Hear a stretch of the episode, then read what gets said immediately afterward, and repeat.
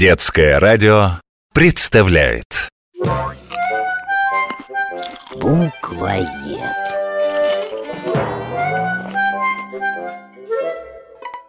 Сима, ты куда-то собралась?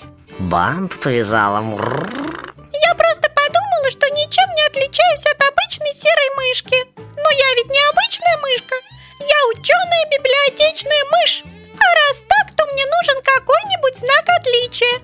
Например, бант. Ты теперь всегда будешь его носить? Ну да. И все, кто меня увидит, будут знать, что перед ними не обычная мышка, а мышка из городской публичной библиотеки. Пи! Прекрасно. Жаль только слово «бант» уже придумали, точнее, заимствовали из немецкого языка.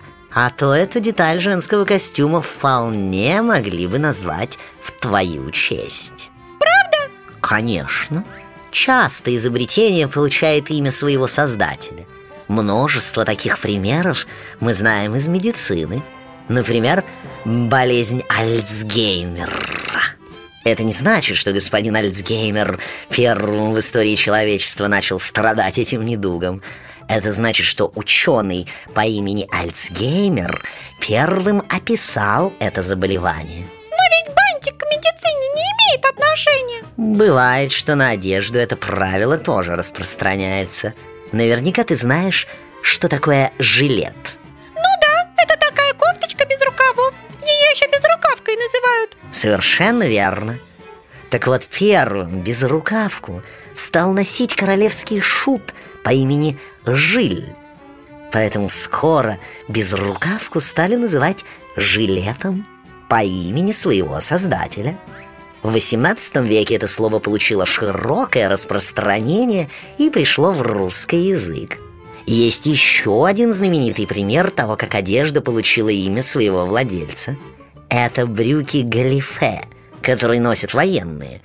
Их придумал французский генерал Гастон Галифе.